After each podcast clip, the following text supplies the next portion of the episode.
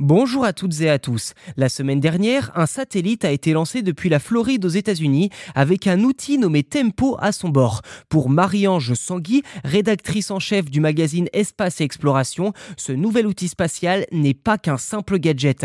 En fait, cet instrument de la NASA permettra de mesurer la pollution de l'air au-dessus de l'Amérique du Nord heure par heure et quartier par quartier. Pour elle, il s'agit d'un outil scientifique qui aidera à protéger et à analyser les terres et à anticiper la pollution et éviter également que la population ne souffre.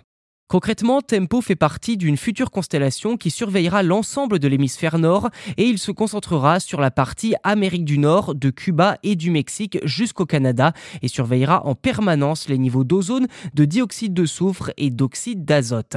En 2020, une partie de cette constellation a été lancée pour surveiller l'Asie depuis la Corée du Sud.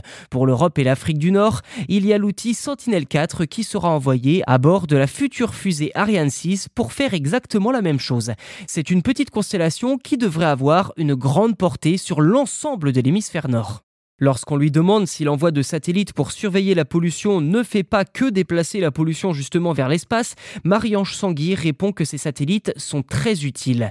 Ceux qui ne servent plus sont soit mis sur une orbite poubelle qui ne gêne plus personne, soit redescendus sur Terre ou encore détruits dans l'atmosphère.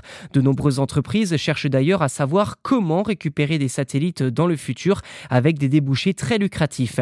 Mais comme le rappelle Marie-Ange Sanguy, que je cite, au début on envoyait n'importe quoi, n'importe comment, mais la situation a changé et le problème est maintenant pris en compte. Reste à savoir si les géants de la tech voulant créer leur propre constellation de satellites seront d'accord avec ça et si les données de tempo seront vraiment utiles dans la lutte contre la pollution et le changement climatique.